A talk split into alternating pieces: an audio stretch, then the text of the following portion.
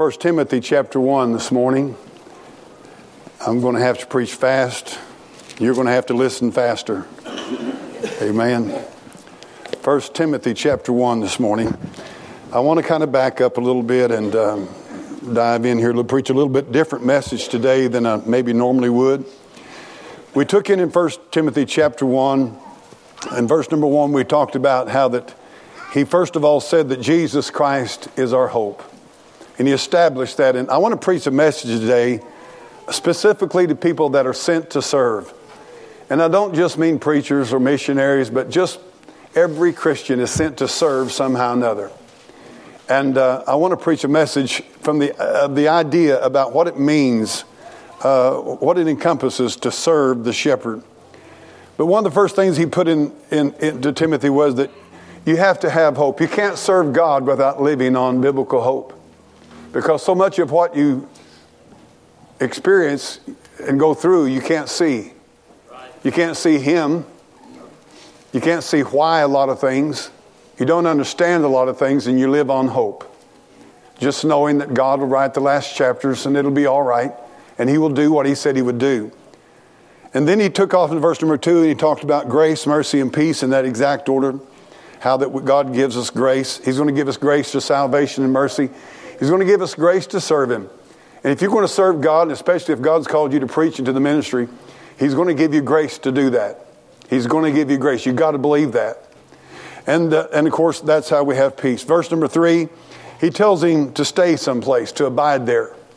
And uh, there's a lot in just sticking it out, a lot in just finishing things out and, and being steady in the Lord. As I've told you different times, one of my favorite statements is just be steady in the storm. But it's a blessed storm that'll drive us to our knees. Get into verse number four. He begins to tell him how to deal with problems and situations. Neither give heed to fables and endless genealogy. And we talked about the fables of all the cults and so forth and false doctrines.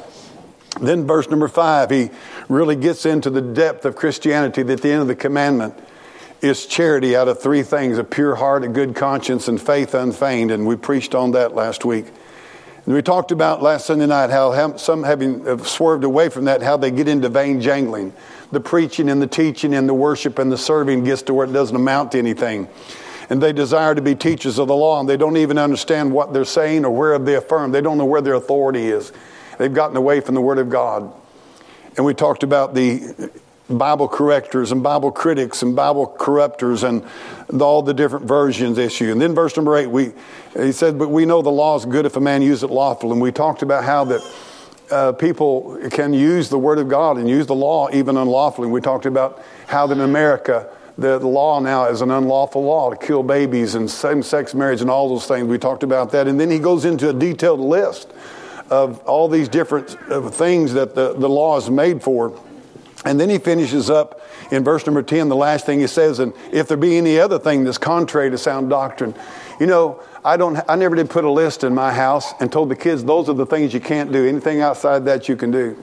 You know what God expects you to read the word of God? God expects you to walk with him, to know the Bible and to have a sense of what's right and wrong. God doesn't have to make us a list. We just listen to the Holy Spirit, pay attention to God, have a heart to want to walk with God. He'll show you where not to be and what not to be messing around with. And then he comes to this verse number 12, and this is where I want to take in today. This is very sacred ground to me.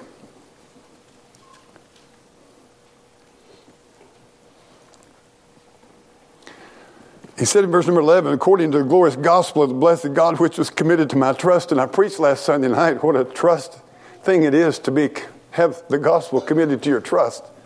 And how that God commits our marriages and our families to us and the church and the ministry and, uh, and so forth.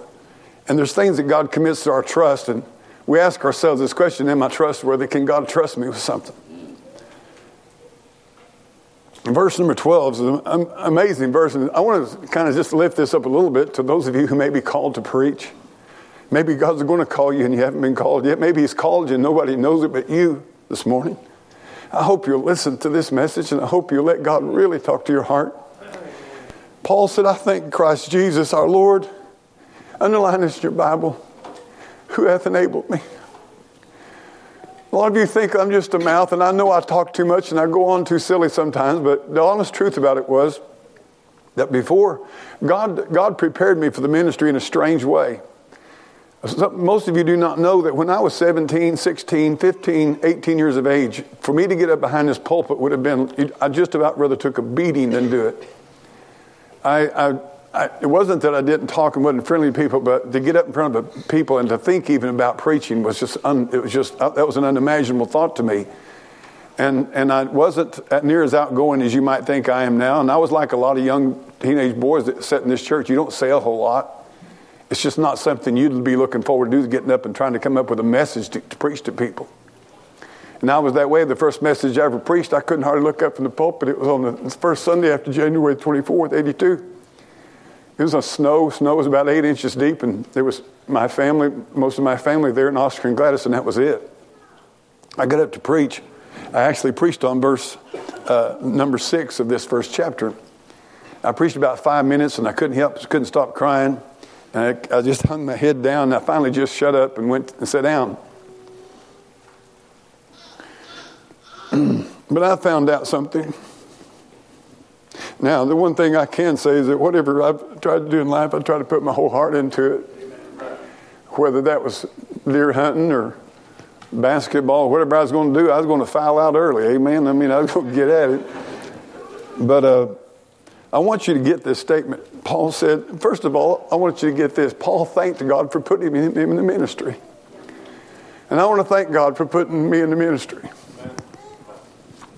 That's a sacred trust, a blessing. Uh, the night I surrendered to preach, God revealed to me some things that night, and I don't know how much I'll get into that, but He made me to know some things, and it really, really scared me, and it really troubled me. And for many years, it didn't look like it was going to be that way, but it did turn out that way and still has. So, the first thing I would encourage you men that God's called to preach is to thank Him for it. Because I'm going to tell you something. I don't know where I'd be. I don't know where, I don't know where anything would be. But I look over at that man that just stood up here and talked about how this ministry is reaching them. A city of one million people up there. And I thank God that He's put me in the ministry, that this church can reach out to people like that. But I want you to get this statement. I thank Christ Jesus our Lord who hath enabled me. I want to tell you something flat footed and honestly. If God calls you to preach, He will enable you to preach. Amen. You may not, you may think, man, I can't do that. I couldn't do that. Lord, I could never do that. I couldn't do that. Lord, I, I, I don't want to be around that type of thing. But God will enable you. This country needs to be filled with Bible preachers. Brother Kime is gone this morning. They would normally be sitting where uh, you folks are. You're, you're sitting in the wrong side of church, brother. They would normally be sitting over there. He's out preaching this morning. Pray for him. He asked me, he said, Reggie, I don't know what God wants me to do. I hate to see families go. He told me, he said the other night, he told me, stood outside by my truck. And he said, Reggie, I love going to church here. You don't just like leaving your fellowship and leaving all the families and people and going somewhere where you don't know what you're going to run into. But I will tell you this God will enable you. But He'll put you on your face. He won't just put you on your knees, He'll put you on your face. Because God gives grace to the humble and He gives grace to the lowly. I'm fighting back right now some things I'd like to say. Maybe I'll be able to say them a little later on. And I don't get the rest of this verse. For it says, For that He counted me faithful. And I read that and I say, God, you couldn't, you couldn't possibly have counted me faithful. Because I haven't been faithful. But yet, He's been faithful through me. I have fallen more times than I know how to count. I have done things and acted ways and done, been ways that uh, I you, you know, wouldn't have thought. But He's just continuously been faithful through me. It's His faithfulness in us. Amen. I don't claim to understand that statement totally, but somehow or another, God knows what's inside you. But I will tell you this I'm going to get personal. There's been a lot of Sundays. I got in my truck or we got in our car to come to church, and I didn't want to walk into this church house. I was so hurting. I was so messed up, maybe personally. I was so out of shape with God myself. I said, How can I get behind that pulpit and do anything for those people? God, I don't need to be behind that pulpit, but I had a job to do. There's been times in my life when things have happened that hurt bad. I'm talking bad hurt. That wouldn't have happened if I hadn't been in the ministry. Lost friends and lost family members. You say, if this is what the ministry is about, I don't know if I want to be in it or not. And he just keeps being faithful. And I found something out that if I will just get into his word and say, God, I'll be obedient, but you're going to have to do something. I just, I'm, I'm saying this for people that may be in the ministry, okay? I, I don't know. I'm just trying to do what God gave me to preach this morning. I don't know how well this is going to go, but it's not going too good so far as far as getting somewhere. But what I want to tell you is, is that he, he, will, he will enable you. He will be faithful through you. And here's an amazing statement putting me into the ministry. I will tell you, I didn't plan on spending my life pastoring the church that night when I walked into church. That's the last thing I was figuring on. But the Spirit of God, now God had called me and I knew that, but I'd fought it off. But I, am telling you, uh, God put me in the ministry. That's all I'm going to tell you. Now, verse 13, now there's some deep things here Paul's going to say that we need to know that encompasses the ministry. Paul starts out there, he said, God committed this to my trust. He said, I thank him for it. He's enabled me. He's counted me faithful. He put me in the ministry. And then he says this, and this is what preachers constantly need to remember who was before. We need to remember who we were before. I don't know Justin that well. It's actually the first time we've ever met personally. But he would call, you called me a few times. Is that right? Or just text me? I forget. No, we called. Yeah, we was on the phone together. But, and anyway, uh, this guy's texting. He's telling me about how this message affected him and how this thing, and I'm, and I'm listening to him because I get a lot of contacts of people. But there was something the way he came across, and it was that he came across honestly to me. He, it wasn't he wasn't soft soaping me. He wasn't trying to, you know. And I kept kept listening, and and then here a while back, quite a while back, maybe three or four months, you text me, and and uh, there's just something in my heart that said, just like the Spirit of God said, I want you to have that boy come down here. And I want you to give him a chance to preach. And I want you to be encouragement to this guy. And he got up here a while ago, and I'm going to tell you, I'm going to tell you something. If you want to be used of God as a preacher, always remember what you were before. And he got up here and he told you what he was before. You don't have to go into the details of the rottenness. But you cannot be a proud, arrogant, religious, think you're perfect person and ever be used of God in the ministry. Yeah. People have to know when they walk in church that you mess up too. And you don't do everything right either. And you're not sinless. And I'm going to tell you, as a testimony, through almost 40 years now, the greatest times I've seen that God ever used me when somebody come and say, Reggie, you'll never know what it meant for you to say how you failed or you apologized for this or you said, I messed up here that gave me hope. I didn't think there was any hope for me, but for you to say, and listen, for all of us, if we're going to serve God, we cannot walk around arrogant and cocky and act like we're, we don't do things that everybody else does. And I don't care if you've been saved for 50 years. Your flesh is just as rotten as it was the day God saved you and I. God is nigh unto the humble. He's nigh unto those of a broken spirit. God resists the proud. And one of the greatest things that Paul is teaching young Timothy here going into ministry is don't be cocky and don't be self righteous and don't act like you don't do anything and don't act like it was you and how you're, you're super talented and you're this and you're that. I really appreciated what he said about I'm the most unqualified person because that's what we really are. He said he was before a blasphemer and a persecutor, and by the way, he was. He held men and women down, had them arrested. He held the clothes of the people who stoned Stephen. And Paul is telling them listen, a great Savior can, can save great sinners. Where sin abounded, in Paul, grace abounded. And this is the tone and this is the tenor of what a ministry needs to be. Yes, we need to preach against sin. Yes, we need to have biblical standards. Yes, we need to stand for what's right, but we have to do it with, they have to be able to see beyond and through that. They have to see some humility and some gratefulness for what God has done in our own heart and our own life and our total dependence upon the Lord Jesus Christ for the life that we have and the life that we are. And he said, But I obtained mercy. Now I want you to circle that or underline there because he's going to say twice in this passage of Scripture that he obtained mercy. Me just tell you something. It's all mercy. Amen. That's why a lot of people don't really like Christianity. It's not because they don't like it, they know it's going to take mercy. They don't want to admit that they need mercy, that they're guilty and they cannot save themselves. And the only way they'll be saved is by mercy. The only prayer I know of in the Bible where somebody makes a prayer of salvation is God be merciful to me, a sinner. And you sure don't hear that being prayed very much these days. But he said, I obtained mercy because I did it ignorantly and unbelief. Well, Paul's way ahead of me because I did some of mine full knowledge of what I was doing. Verse number 14, the grace of our Lord Jesus Christ. Now here's the key. The grace of our Lord Jesus Christ was exceeding abundant. And it was abundant with two things faith and love, which is in Christ Jesus. If God calls you to the ministry or calls you to serve in any manner, He's going to give you grace to do that, and that faith is going to, that grace is going to have inbuilt into it faith and love in Christ Jesus because you cannot minister to people without faith and you cannot minister to people without love.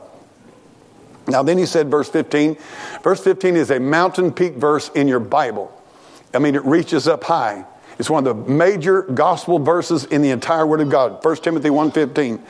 This is a faithful saying and worthy of all acceptation that Christ Jesus came into the world to save sinners, of whom I am chief. I want to give you two or three things here, and I don't know how this message is going to go. But one thing Paul doesn't do, he doesn't stop without saying, I am chief. Now, first of all, he said, I am, not I was. Amen. Amen. Paul's writing, God, Paul's being used of the Holy Spirit to write the Bible, and he says, I am chief of sinners. How many here would like for everybody in the church to know really how bad you've sinned this week? Does anybody here say, I just love to have everything put on the front slide up here? Here's, men again, here's one of the great keys in serving the Lord I am chief. He didn't set himself up on a pedestal like he didn't do these things. He wasn't that bad a person. He said, I'm chief. If you can feel and in your heart that you're chief of sinners, God might be able to use you. But if you think you're a good person and you, have really got it all together, it's doubtful God can use you. Yeah. If you want to, I'll give you a sermon outline. There's a Savior, Christ Jesus. There's sinners, and there's salvation. Well, you got those three things, you can preach the gospel. Amen. Christ Jesus came to what? Save sinners. Not going to go preach on that. It's for good preaching. And then he said, verse 16, Howbeit for this cause, uh, there it is, that phrase. What do you do? I obtain mercy. That in me first, Jesus Christ might show forth all long suffering. Well, God's going to have to be long suffering with you. I'm glad He's been long suffering with me.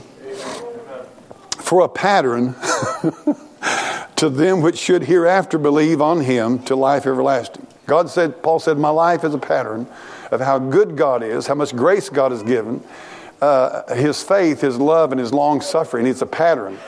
And so God wants us to look at his life and say, you know, Paul, if, if Paul can be saved and Paul can be used of God, I can be used of God. And then he goes in this great deal. I don't want, I'd love to preach on this, but we're not going to this more. Now, under the King, eternal, immortal, invisible, the only wise God, be honor and glory forever and ever. Amen. It's like Paul had to stop and say, Bless God Almighty. He got happy in the Lord. Amen. Somebody was fixing ready to go to sleep. I didn't want to wake you up. Then he said, verse 18, and kind of want to preach off this day. This charge I commit unto thee, son Timothy, according to the prophecies which went before on thee, that thou by them mightest war a good warfare. Holding faith and a good conscience, which some having put away concerning faith have made shipwreck, of whom is Hymenaeus and Alexander, whom I have delivered unto Satan, that they may learn not to blaspheme. there ain't very many preachers delivering nobody the devil these days. Now, Folks, it's 11:52. I haven't even started my message.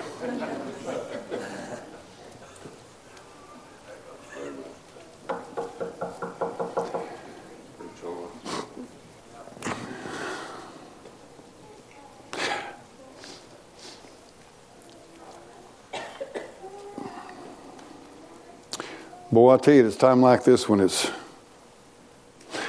it's hard to know what to do.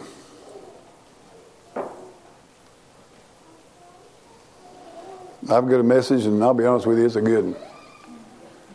But I, am going to hold it. And um, I'm going to preach it next Sunday, Lord willing. And uh, I'm going to ask you to come back tonight. I'm going to ask you to listen to Brother Jess tonight and preach.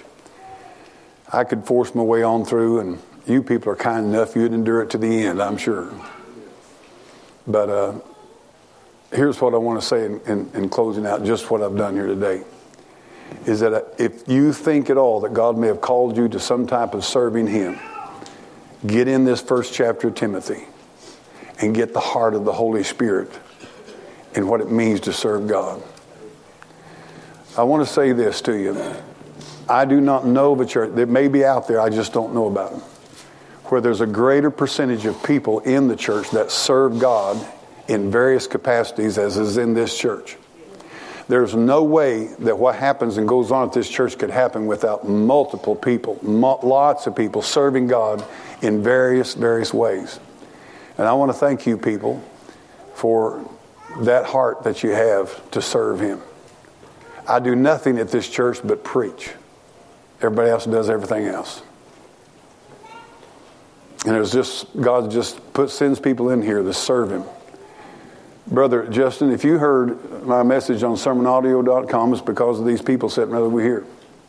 Come up to me one day and said, Reggie, there's a deal called sermonaudio.com for $50 a month, I think it was, or something like that. $40 a month. We can put our messages on there free and go and man, I just kind of looked at her and said, I guess so. If you think it's okay, do it. She started doing it. She goes back in that crow's nest and puts them on sermon audio and never dreamed the first thing I knew, we had eight, 9,000 people a month listening to the messages online. And, you know, I'm just saying, people that serve. And it's not about me, it's about us and it's about Him. And I just want to encourage this church. Now, I'm going to say this to the, to the boys and young men. Now, now, listen, girls, God may call you to be a pastor's wife, but He ain't never going to call you to be a pastor. Some of you go, bless God Almighty. Amen.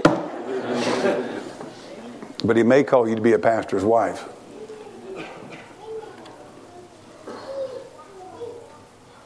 And I'm going to tell you right now, you're going to need a lot of grace.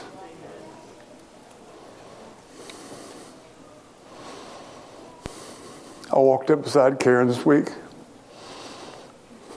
and I looked her in the eye. And I said, Karen, I want you to know I love you. And I don't see how you've endured what you've endured.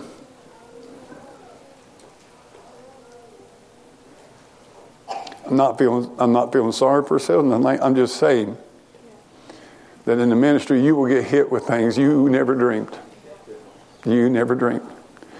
And the cost is going to be more than you ever dreamed. Salvation's free. The serving Him is going to cost you. And that's what I was talking about earlier when I knelt that night. God literally told me I was going to lose a lot of my family before I was done. And I shook it off. But I'm there. And it hurts. And I could have backed off my preaching. I could have backed away from my stand on some things, particularly education and dress. Those are the two issues. But let me just tell you something that both you men that may be called to preach and those ladies who may be pastors' wives, you're going to have to love God more than you love each other. Or you never make it. You're going to have to love God more than you love your children, more than you love your parents, more than anybody in this world. Jesus said that, except he said it stronger. And I just want you to think about the cost. Because it's going to cost you. I'll tell you something further it's going to cost you. It's going to cost your children something. Your children grow up in a home where they see a lot of spiritual warfare and they see a lot of rough stuff. And they wonder, is this Christianity? When families separate and when friends separate and when there's turmoil and when there's trouble. And it's not fun. And I just want to say to you men that may be called to preach, you better get off out there somewhere. Tell somebody you're going deer hunting. Do something. But you better get off out there somewhere and get along with God. And you better have a real long talk with Him, and you better really have a long talk with yourself and ask yourself, Are you ready?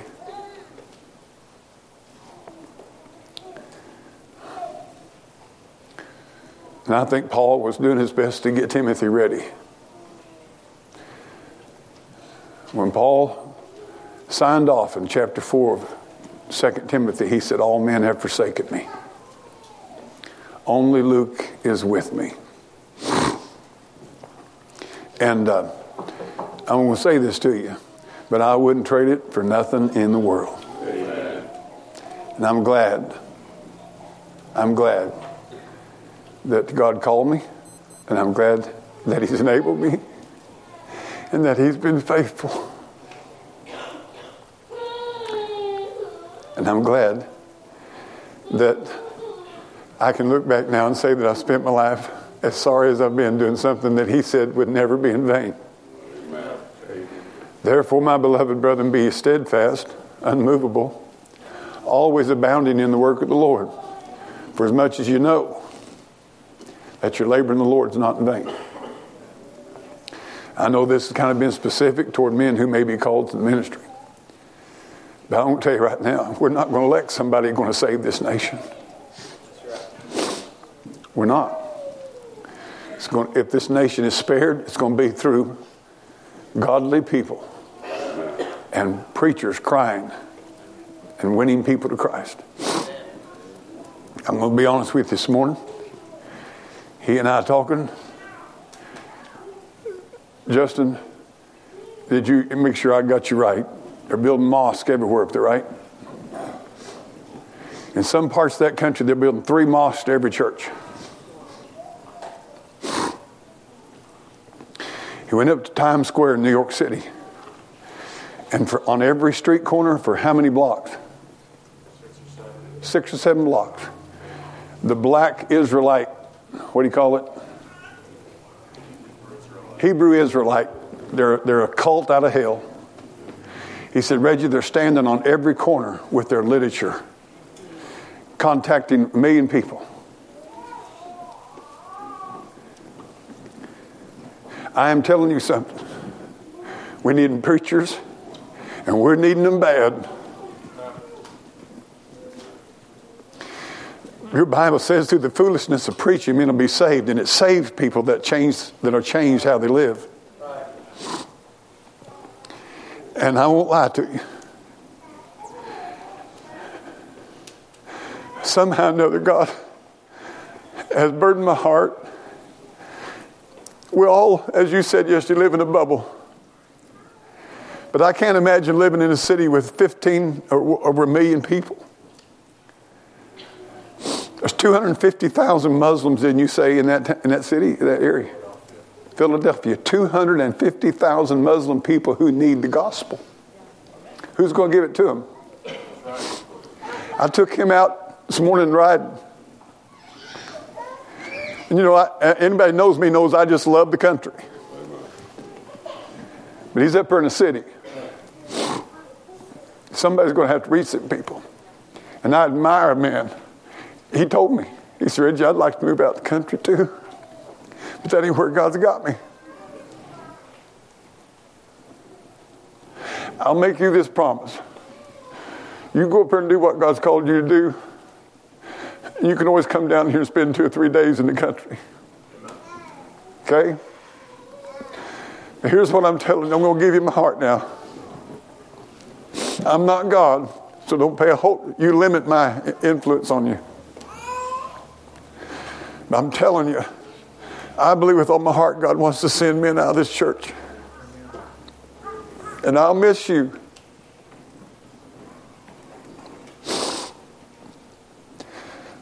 I believe God wants to send people out of this church to start churches. And you may not have over five people. You may not have over 10, and you may have to go for 10 years and not have very many people show up. God hasn't called you to be successful, quote, in the eyes of religious people, but He has called you to be faithful. And I don't know who the faithful man was that reached Him, but I can tell you He's got a vision now to reach a lot of people. He and your pastor's a white guy, right? How's that working? He's your best friend, you told me. The, he did. I'm just saying that there's more places in the world than Norwood, Missouri. I was in brother Ed and Terry and I and Karen went down. By the way, if you haven't went down to see the play at College of the Ozarks, Flight to Faith about uh, John Clark, a prisoner of war in Vietnam for six years or seven years, and you haven't got to see that play, it would be very, very worth your time to go see that play. You want to see a man get broken of God in prison, 3,000 miles away from his family, and then come home from his family after six or seven years in prison and his wife and family not meeting, and lose his family after he got out. You think you're having a hard time? You think you're having a rough road to hoe? We don't know anything about it. But it'd be good for you to go see that play. And by the way, they've got uh, Nova Kelly, who's not related to me for as close, EY from Norwood. They've got a complete dedicated deal about he was uh, you know killed in war. He was he's they got they got a dedicated deal on him there from Norwood here in the in the deal. Be worth your time to go. But we were coming up from Branson and the traffic's just unbelievable. And I'm thinking, Lord, get me off Highway 65. Lord, get me off Highway 65. And then they got up there and there's a wreck, and tra- traffic backed up for miles. And we finally got out of there. And it hit me, Sister April, that this is just Ozark, Missouri, Springfield, Missouri. Jesus went to the cities. I don't want to go to a city. But he went to the cities, and, and I thought, Lord, I don't want to spend the rest of my life at a stoplight. but I'm just going to tell you this if we don't go, who will go?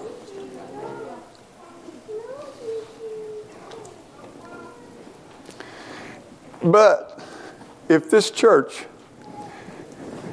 could reach out and touch enough men's lives out there somewhere, men that we don't even know, and God call and God send. Philadelphia needs about a thousand of you couples, right? They need about a thousand of you. You know what he told me? He said, Reggie, had it not been for police presence, those Hebrew Israelites would have killed me up there on that on the on the sidewalk. I'll tell you who they are. How many members the boy the from the Catholic school that was at Washington D.C. a couple three years ago? And uh, and they accused him of berating and being a racist toward this Indian guy.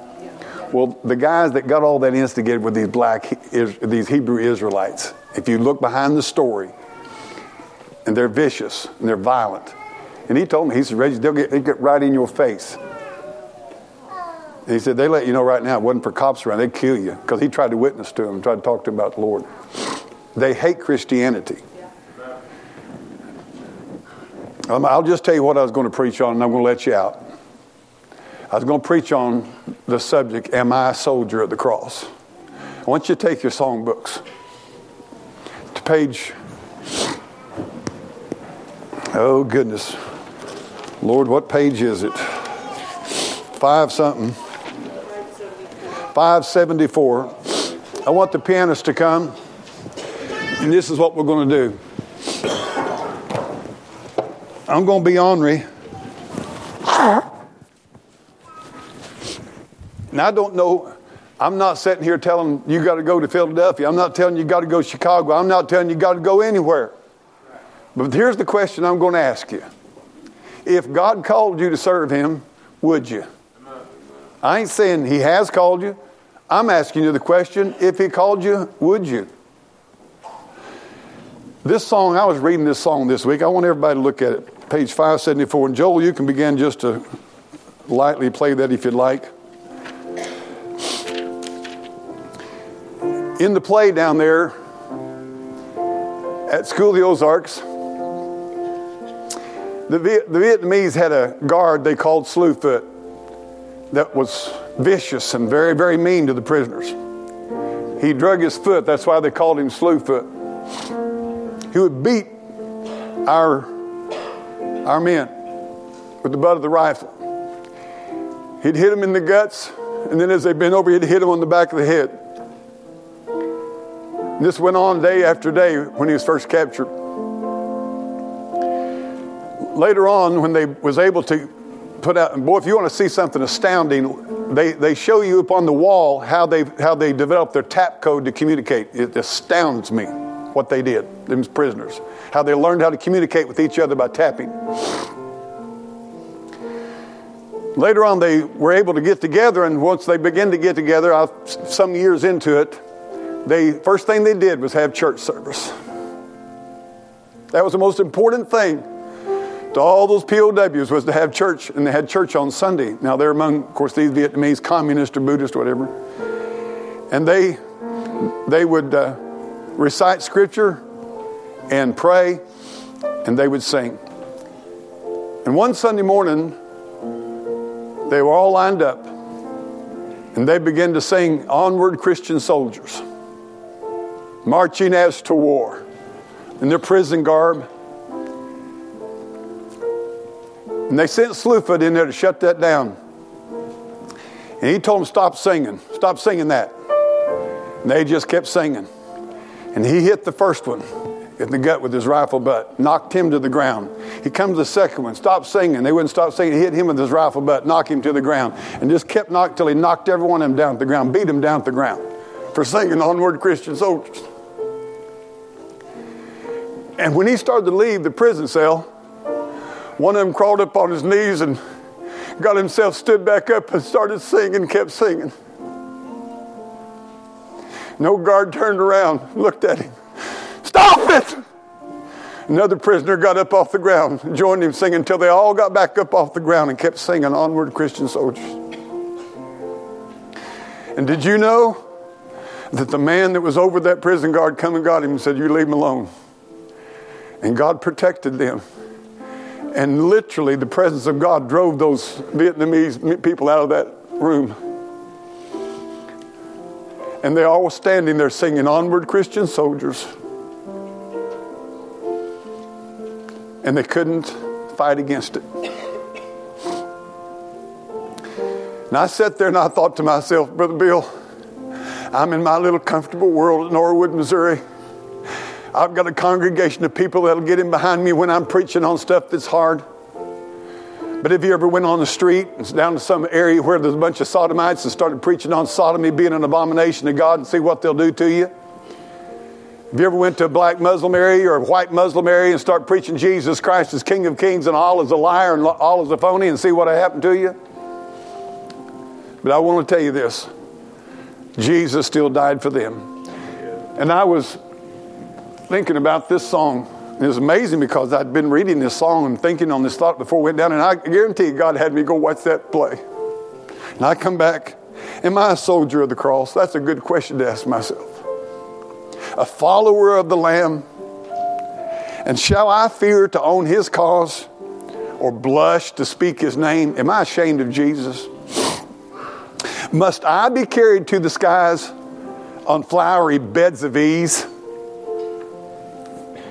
while others fought to win the prize and sailed through bloody seas. Are there no foes for me to face? Must I not stem the flood? Is this vile world a friend of grace to help me on to God? And it's not. And then he finishes it out saying this Sure, I must fight if I would reign, not to be saved, but to reign with him. Increase my courage, Lord. I'll bear the toil, endure the pain, supported by thy word. I want us to stand together today, and I just want you to do this. As we sing today, I want you to say, Lord, I don't know if you'd ever call me to do anything. And it might be just help stuffing CDs, and it might be helping here, helping there around the church. But Lord, I tell you what, I'll do what you ask me to do. If Lord deals with me, at least I've got a willing spirit. Lord, I'll do what you asked me to do. You come and do business with God. Maybe you're here today. Listen to me. Maybe you're here today and God's called you men to some, some man to preach. And it's been hard for you. And it's been difficult. And you know it's going to mean a change for your life and a whole change of directions. But I want to tell you something. I still like Paul, Danny. I thank God. And Danny, I'm thankful you surrendered. I want to thank you, brother. You've been a great encouragement to me down through the years. I could always look over and know that Danny was still in the fight. You come let God deal with your heart today and uh, do business with the Lord. If you're here today and not saved, I'll tell you, or you're listening online and you're not saved, I beg you in Jesus' name, you'll never waste your life. I'll tell you, best thing ever happened to you to get saved. Call on the Lord today. Here we go. Am I a soldier of the cross, a follower of the Lamb?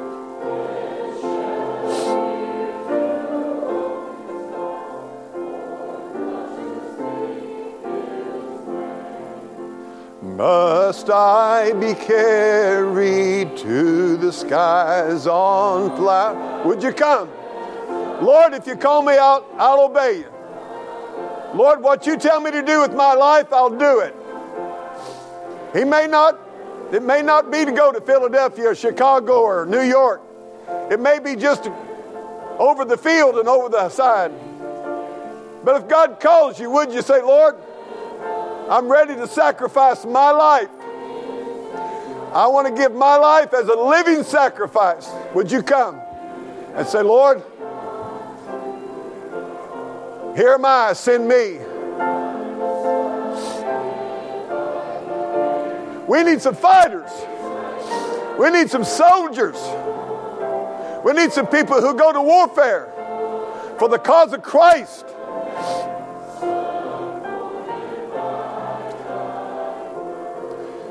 Let's bow our heads, Father in heaven. I don't know, Lord, it seemed like it's been a strange service in a way, but a blessed service otherwise too. And Lord, I'm not trying to emotionalize this thing, but it is an emotional thing. I believe Paul was writing out of his heart to a young preacher that Timothy, you can thank God for the call on your life. Timothy, God will enable you. Timothy, it's a sacred thing to be committed to the trust of the gospel. Timothy, God will be faithful through you. Timothy, Timothy, He'll put you in. And what God puts in, He'll finish. Timothy, you can trust God with giving Him your life. Timothy, you won't waste your time serving God. Timothy, He's the King. He's eternal. He's immortal. He's invisible. He's the only wise God. Timothy, I'm going to charge you. War good warfare. Don't grow weary. Don't turn your back. Don't go AWOL. War good warfare. Finish the fight. Finish the course. Timothy, our Savior, finished on the cross. He cried, It is finished. Timothy, Jesus didn't quit till he paid the price for our sin. He didn't quit till he had made provision for our free salvation. And Timothy, I have no mind to quit. And Timothy, don't you quit. Timothy, count the cost. Know what it's going to cost you. Father in heaven, we thank you for your word. And I really need it now. Lord, my soul is hurting. My heart is hurting.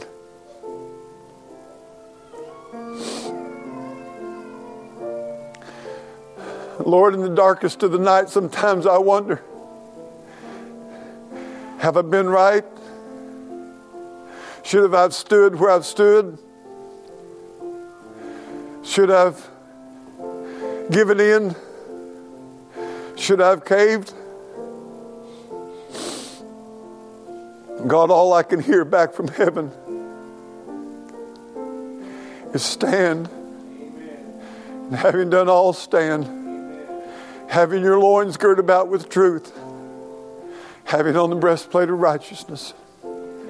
God, I pray for the men in this church. Lord, whom you may call or have called to the ministry, I pray that you'll give them guidance and direction. I pray, Lord, that their time spent at this church will be profitable to them. A time, Lord, of establishment, settling, rooted and grounded. I pray, God, that I'd not be a bad example to them, and I pray, Lord, somehow or another I'd be a some kind of a, a post or something, God, they could look to to go on down the road with.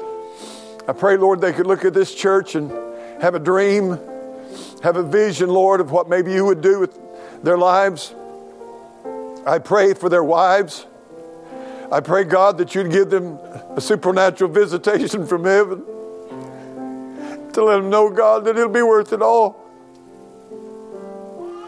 I pray, God, that you will call and you will send out of this church mighty men of God, humble men, honest men, men who aren't sinless, but men whose hearts desire to live for you, men whose personalities may be like mine, coarse and crude and rough, and, and Lord, not maybe what the best it could be, but men who love souls, men who love the Savior, men who love truth, men who are willing to give up the things that they might could have had or could have done to serve you and to serve other people. Help them know, God, it'd be all right.